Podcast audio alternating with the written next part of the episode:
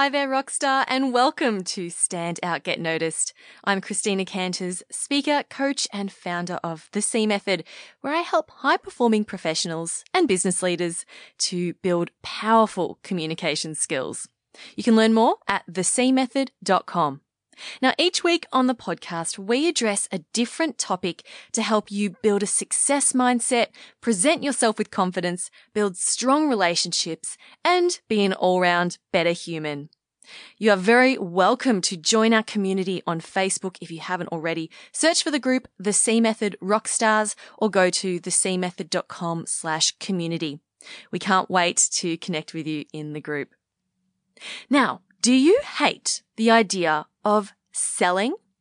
Whether you're a professional and you need to sell yourself and your ideas to management or when interviewing, or whether you're a business owner who needs to sell your products or services to clients, selling in some shape or form is a skill we absolutely need to have if we want to succeed in our career or business.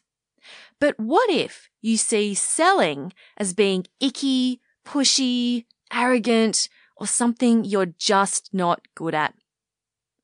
As you're about to find out, there is a way that we can sell ourselves in a way that feels good and gets results. And it's not even called selling. It's called serving. And joining me on the show to talk more about this is the authority on cultivating a strong serving mindset. And it's the wonderful Farnoosh Brock. Now, I'm so excited to be introducing you to Farnoosh this week. She is the founder of Prolific Living, where she helps business owners, professionals, and leaders how to choose selling over serving to build profitable, sustainable businesses. That's her speciality. She is a widely pub- published author and has a new book coming out called The Serving Mindset Stop Selling and Grow Your Business. And we'll be discussing some of the concepts in that book to today.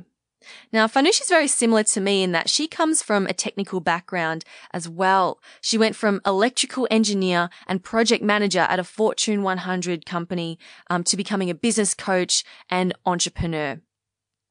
Now, full disclaimer, Farnoosh is also my business coach. So I can tell you from my own experiences that the ideas and the concepts that she shares in her book, The Serving Mindset, and what we're discussing today, they absolutely work. And that's why I'm so excited to be bringing her on the show today to share all her wonderful words of wisdom and, and tips with you. You can learn more about Farnoosh at farnooshbrock.com. Now, today on the podcast, um, we we're talking about this concept of what is a serving mindset versus a selling mindset. We talk about identity and how to find the true value that you bring to your company and to your clients. Um, so if you really struggle with this idea of being able to sell yourself or talk about yourself in a way that feels good, then this is a must listen for you. We talk about so much, so much juicy stuff in this episode.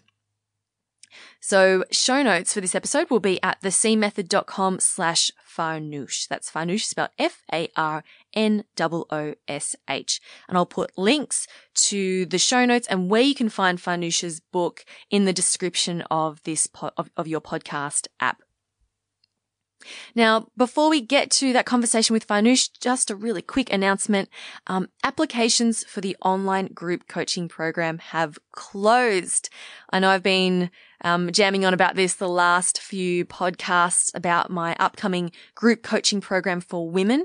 Um, I'm so excited for it. It starts in two weeks time. So applications have closed. If you missed out this year, if you missed out for this round of the program, keep on listening to the podcast because I'll keep you posted for when I run the next round of the program next year. So stay tuned or join the Facebook group where I'll be posting all the updates um, as well. Okay, now let's meet the wonderful Farnoosh Brock. Now, when she first started her coaching business, Farnoosh also disliked this idea of selling. So my first question to her was, Where did her mindset around selling originally come from? And how did it impact her? Here's Farnoosh. When I went to school in college, we as engineers, and I do talk about this in the book, we used to make fun of marketing and sales majors because we had such a prestigious intellectual major over here, science and technology and engineering. And so that mindset, unfortunately, um, is how most of us look at selling. It is not as intellectual to be selling. It's not something we want to be involved with. And the same mindset carried me through what was a good, successful corporate career. But when I started my company, it did not serve me, no pun, to feel that way about selling. And Can so, you explain what your, so tell us about your company that you started? Sure, sure. So we started Prolific Living Inc. in 2011. And today I work with business owners, leaders, professionals. And uh, my specialty is right now to help them change the conversation they have with their prospects, with their clients that they hope to continue working with from selling to serving. And we also have a number of programs and products and books online. But when I started my program, I learned every aspect of running a business, Christina, and I certainly tried to incorporate marketing and sales in the traditional sense into my business because I understood that it is a non, it's, it's an essential, it's a non-negotiable, but it didn't feel good. And so the traditional ways of pitching or, or the, the sales tactics that come from a scarcity mindset, I would do them because I felt I had no choice. And it did create some level of success, but there was this compromise that I didn't feel like it was at, it, I was at integrity. It didn't feel good. Mm. Can we just dive deeper there? You mentioned scarcity mindset. Can you explain what that is and what was running through your mind as you were having these sales conversations? Yeah, so that's that, that, that that's a good one to go into because I see when we focus on a selling agenda, whether we do it overtly or at the back of our mind in our subconscious, when we are in a conversation, we have a sales agenda. And that comes from focusing entirely on our own needs, which then compromises the needs of your prospect. And also it comes from the place of, Oh my God, I have to close this client because who knows when is my next client? Uh, or my next prospect.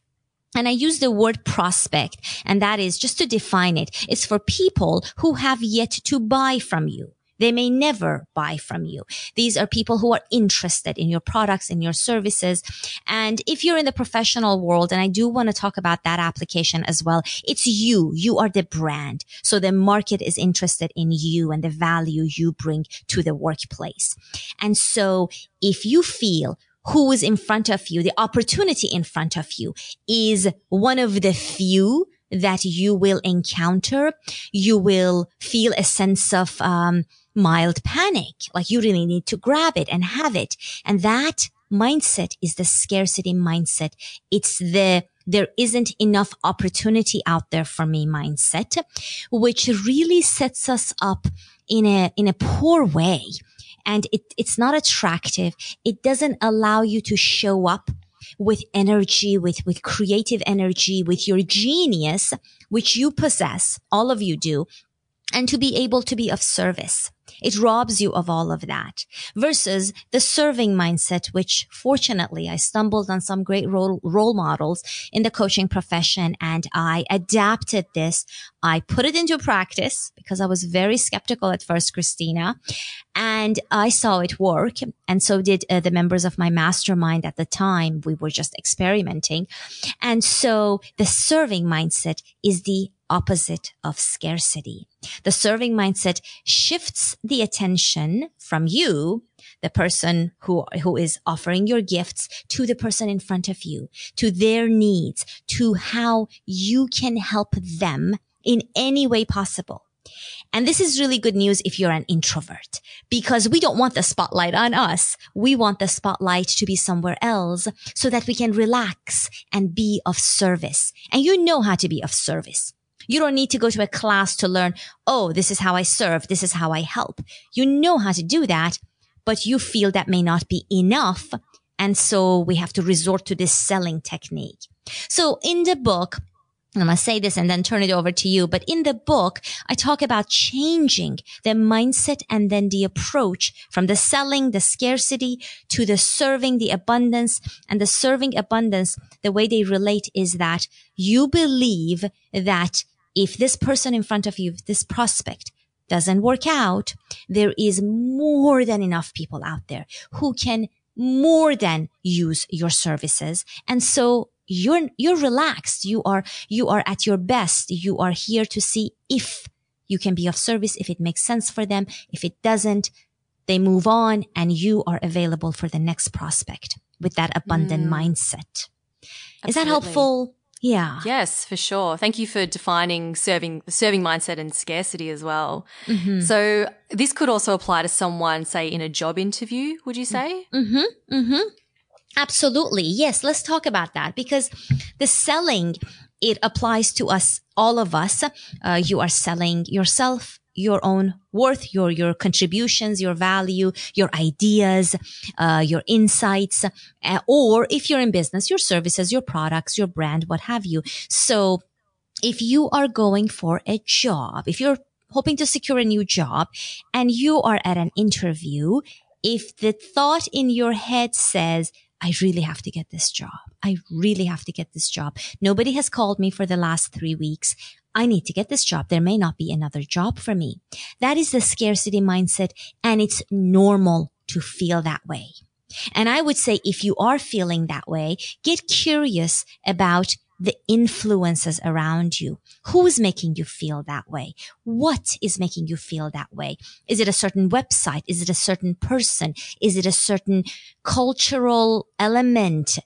So that you can at least become aware of it. But if you feel that way, you are in a scarcity place. And I promise you, no matter how brilliant you are, you will do poorly on that interview. And that's not mm. fair to you.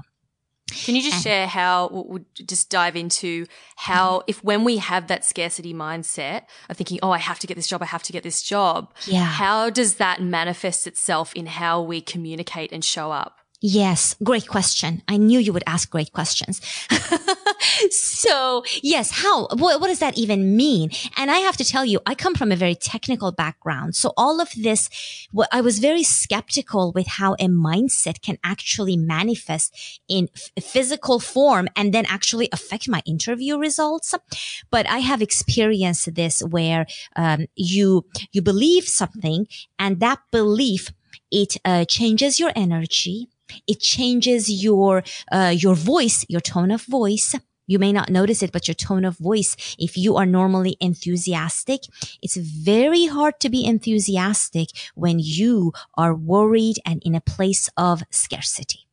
And so you mm-hmm. show up to this interview with a brilliant resume, a, a, great number of skills to bring to this job, but your voice if you're in person, your, your eye contact, it will be affected. Your body, your shoulders may droop. You may not you may not show up with, uh, with, with, with energy, with zest, with, um, you know, vitality. And the, the, the uh, interviewer will pick up on that. Those are the intangibles that are huge deciding factors. There's some statistics about your body language being much, much louder than the words and the tone of voice combined. So just your body language alone before you say anything could decide how the interviewer will vote on you. And all of that comes from the beliefs that you carry with you. They are so powerful. As opposed to if you go into that interview believing, not just telling yourself, but believing deep down, if this is the job you are meant to have, you will have it. If not, a greater yet opportunity awaits you. And so you show up and you you are there to see how you can serve this inter- interviewer and how you could possibly serve the employer they represent. So you are free of this outcome. You don't have to create a close here. You don't have to get the job. You just have to be your brilliant self and let the chips fall where they may. And you can only do that. You can only do that if you believe that there is plenty of opportunity out there for you. And if this is meant to work out, it will. So that's yes. the application when we show up at interviews. Mm-hmm. I love that. And something, something very powerful that you taught me was to, in order to overcome this scarcity mindset, was to love all prospects, yes or no. Mm-hmm. So to go into a conversation with a prospect and think to myself, whether they say yes or they say no or they say maybe, I still have so much love and compassion for them and I wish them all the very best in their journey. And that really helped me to go into these conversations with a, a strong abundance, you know, serving mindset. Yeah. And you know, that's, that, that feels great for us because we want to feel good. Like uh, one of the main points I make in the book is I want to feel good and I want you to feel good about everything you do in your business or your career. But beyond that, Christina, what you just said, loving our prospects, whether they want to work with us or not, that creates this deep trust and connection with the person. It's, it's like a gift because it is so rare and you will be surprised how many more opportunities that alone will bring you. In, in, so many different ways because it's not black and white. You know, you close, you win, you don't close, you lose, or you get the job, you win, you don't get the job, you lose. That's very black and white. There are mm. so many, many ways that opportunities can, can come back to you. You know, if you make an impression on your interviewer, but they just can't give you the job because there is a, a, a criteria you do not meet. Fine. This person, if you've made an impression, will speak highly of you to someone else and someone else, and everything is so connected. Don't be surprised if it comes back to you in another way, in a bigger way. Farnoosh, let's talk about value. I'd love to hear your thoughts around how we can better know the value that we bring to our clients or to our company um, in order to then be more effective at um, talking about what we do. Yeah, fabulous question. So value is how you see yourself, how you see yourself and how you believe others see you or should see you. So for instance, if you are in the corporate world, let's take that example. And I spent a lot of time there. Um, you may see yourself as just a project manager. I hear this phrase so much. I am just a project manager. That innocent sounding phrase alone says you see your value as something that can be repeatable by others, that there, it has no uniqueness to you, that it is small and insignificant, and that you want to hide it. You don't even want to talk about it. So now you may not mean anything by that. It may just be a phrase you use, but the words you use do imply a lot and uh, and you have to be careful.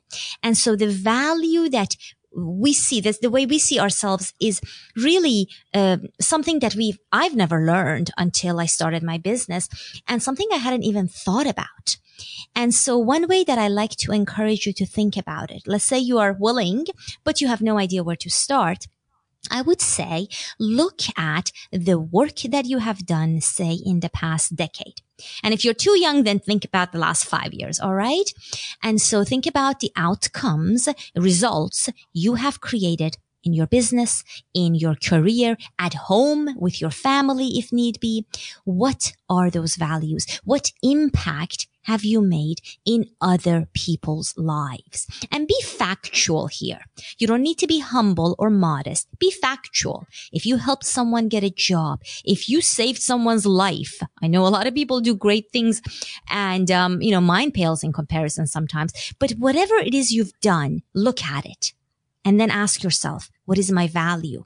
Have I made a difference? How many differences have I made? And bring that whole of your experience into the value and then look at it in the grander scheme. Where are you taking your career? Where are you taking your business? Where can you have your yet greater impact in the future? And how can you best position that value to people you hope to help in a way that doesn't diminish you, that shows you in the right light, if you will.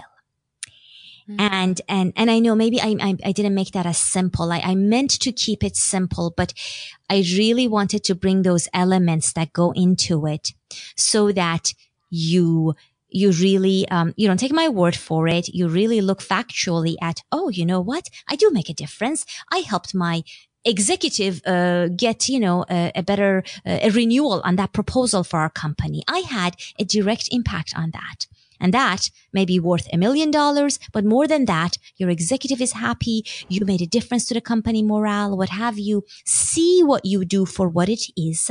Don't diminish it. And then ask yourself, what am I worth? If I can do that, what else can I do? And that hopefully starts to shift how you see yourself. It's not everything because this is so deep and wide. We're just kind of, you know, at the, at the surface level but at mm. least it hopefully makes you pause and reassess that beautiful value that you bring. Yes. One of my clients recently had an opportunity to um, go for or apply for a, a senior management role at her work. And she was told, you're giving a 90 minute presentation to management. You got to put together a slide presentation, blah, blah, blah. So she spent all weekend putting this long document together with all of her achievements, her values, her approach, why she's the best person for the job. And it took her a long time. And then when I spoke to her next and I, in our session and I asked her about how, how it went, she said, you know what the best part was? Putting together that presentation of all of my accomplishments and my achievements. She said I, it actually, it helped to build up my confidence a lot. Simply going, like reflecting and looking at all of the things I'd achieved. Yes. Because doing that enabled her to see all the value that she brought to the company so that when she went into that presentation, she was able to talk about herself um, really confidently. Yes. So it was incredible to to see that. And she she said to her um, my my other client, um, they worked together, and and she said, you know, you should do the same thing, even if you you don't have a job interview coming up, but write down all the things you've done.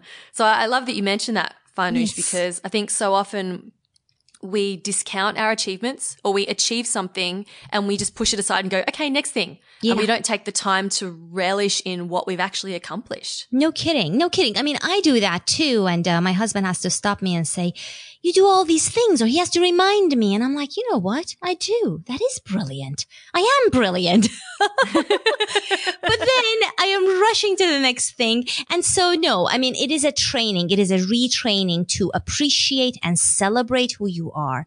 And more than that, to position yourself accurately when opportunities present themselves. Because our hope here with this conversation, one of them anyway, is that you change the way you see yourself if you're not seeing yourself in the best light and understand why you are of higher value, of higher self-esteem, of a higher contribution level than you are giving yourself permission to so that you're more confident going for that next opportunity or capitalizing on the opportunities right in front of you. So it does feel good, of course, absolutely. And I love that story with your clients. And also it, it works in, um, in raising the level of success and fulfillment you create in your work, in your business, in your personal lives. So there is a lot of encouragement I like to give you to really reassess that.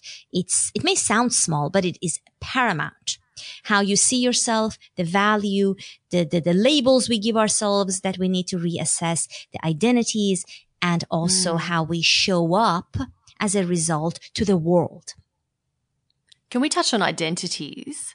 Sure. Um, we've mentioned it. Let's go a little deeper because uh, this is so powerful. Um, doing this, going through this exercise has helped me a lot. Good. Um, uh, can you talk a little bit about how when we see ourselves as a certain identity, it actually prevents us from moving forward?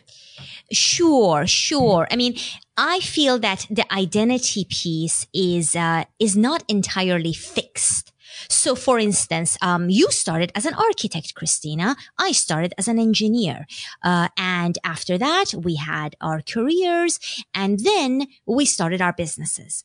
And so if we held on to that identity of I am just an architect. I am just an engineer. I happen to be running a business here, but I'm just this because that's my identity, which was true when I was in engineering school, but it wasn't, it's not today my only identity. It cannot be because I am also running a business. I am coaching people. I'm writing books and you're, you know, doing all the things you're doing, which is beyond an architect identity. And I think the thing that gets a little um, tricky for people is that they believe if they trade that architect engineer identity, so forgive my examples, you may have been whatever else, right? Or you may have started as whatever career.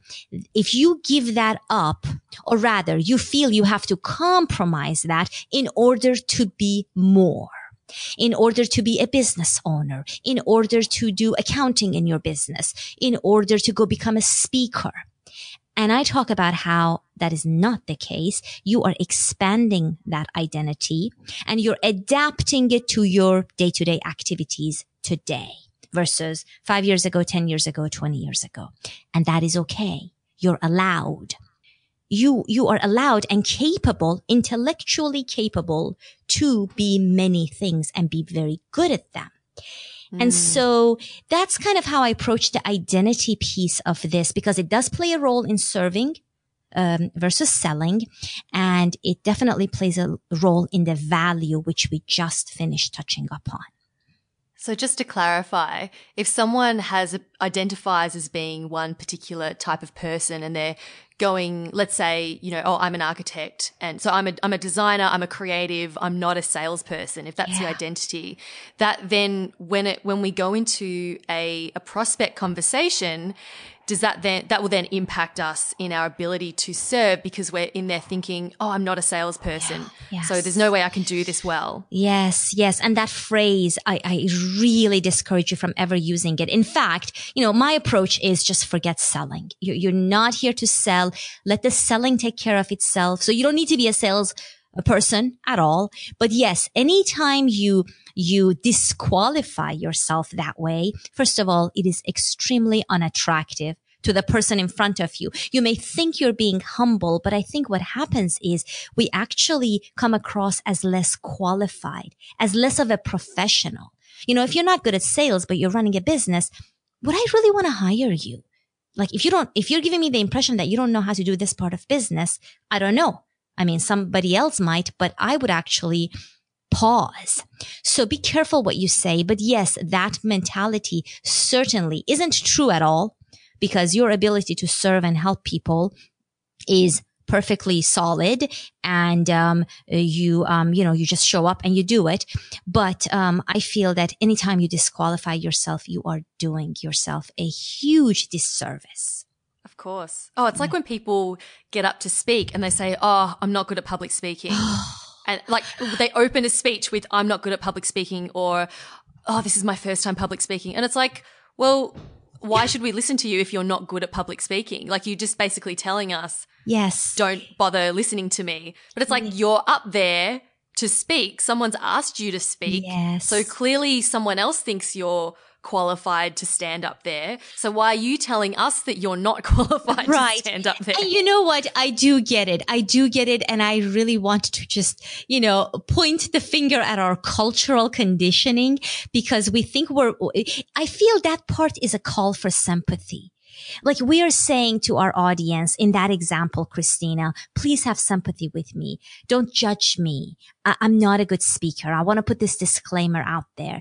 And in, instead, it has an unintended impact. You know, we, we, we will look at you a different way. We, we, we lower our expectation. We wonder if maybe this might be wasting our time. It doesn't have the intended uh, intention, but I think it's a call for sympathy. And I have compassion for people who do that because they don't know any better. They don't know how that is hurting them and not helping them. And so I hope your listeners take that on and then kind of do a self assessment. Do I do that? You might be surprised. You may not even know because so you're so used to using certain phrases in your speech. You don't even hear it. And so it's good to ask a friend we trust, do I use this language? Do I come across as disqualifying myself all the time? And let them tell you. And if you do, just, you know, give yourself a big hug. It's okay, but maybe start changing it and see how that change creates different results in your life. And if you like those results better, then go for it. You don't have to take our word for it, right? yes, absolutely. I'm a big one for go go out and try it. Test something out yep. and see what happens. Exactly. Love it. Farnoosh, uh, we, we need to wrap up soon, but I do want to ask one more question. For, for people who are listening to this and they're feeling inspired to get out there and start adopting a, a mindset that's going to serve them and serve the people they're speaking with, what, what would you say would be their first step? What's hmm. one thing they can do moving forward? Sure. I mean, we talk about mindset first in the book. So in the serving mindset, I talk about mindset. And by that, I mean the way you think. So it's really nothing that you do. It's just you, you think about how you see selling. That, that, that element of the business, a very essential element of it. How do you see it? When you say it, when you think about the fact that it needs to be done, how do you feel? What are the words that you use? And, um, are those words positive? Are they neutral? Are they negative? And so I would say you're doing a self-assessment first just to see where you are, where your thinking is rather. And we all know how we feel about something. You don't have to tell anyone, but you can be honest with yourself. And, um, and then ask yourself if that is helpful. And what is it that you need to do to change that? What are some options that you have? I really believe just starting with how you think about something, and this applies to anything in life. When you are stuck in some place, change the way you are thinking about it and get really curious about what other ways you could think about it and still achieve your results. So it's about being very much stubborn about your goals and where you want to end up, but being flexible with the approach. And if your thinking hasn't got you where you want to be, you can change that thinking. And if you like more of what I'm talking about, then I talk about that at length in the book where we really tackle the mindsets that you need to come from a place of serving and just forget about selling, but still do it in such a way that the selling organically happens if it's meant to be, if it's the right fit. Mm, love it. Thanks, Farnoosh. Yeah, you bet. So I, so I know you, you talked a little bit about your book. Would you mind giving us a, a brief overview? Sure. And I'll do the short version because I know we need to wrap. So it's called the serving mindset. Stop selling and grow your business. And we really talk about how you stop selling and how you adopt five mindsets, which then tackles all the associated limiting beliefs. What are the things you believe that are just not serving you well. And um, we talk about uh, the practical applications of these in your business, career, your life. How do you actually take a mindset and apply it to say a dialogue, a conversation, um, a, an interaction, a relationship and make it really practical because I'm all for practical, tangible, actionable and uh, we give you a lot of stories. Christina's story is in the book. Uh, I have some other case studies for you, and we have a lot of insights that I would say are rather unexpected because they were unexpected to me as I discovered them, and also simple and accessible for you to apply. So I hope that helps. Um, it, the public publication date is November 6, 2018. And, um, I believe it will be available on online stores, Amazon and Barnes and Noble. Um, or you can just reach out for me to me and, um, I'll see what I can do to get you a copy. Love it. Thanks, Farnoosh. Where can people find you?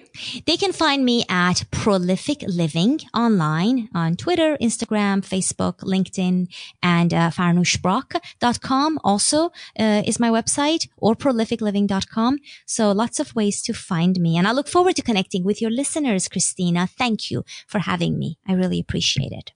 You're very welcome. Thank you so much, Farnoosh, for joining me on the show. Thank you. Cheers. Big thanks to Farnoosh Brock for being so generous and sharing all of her wonderful insights with us this week.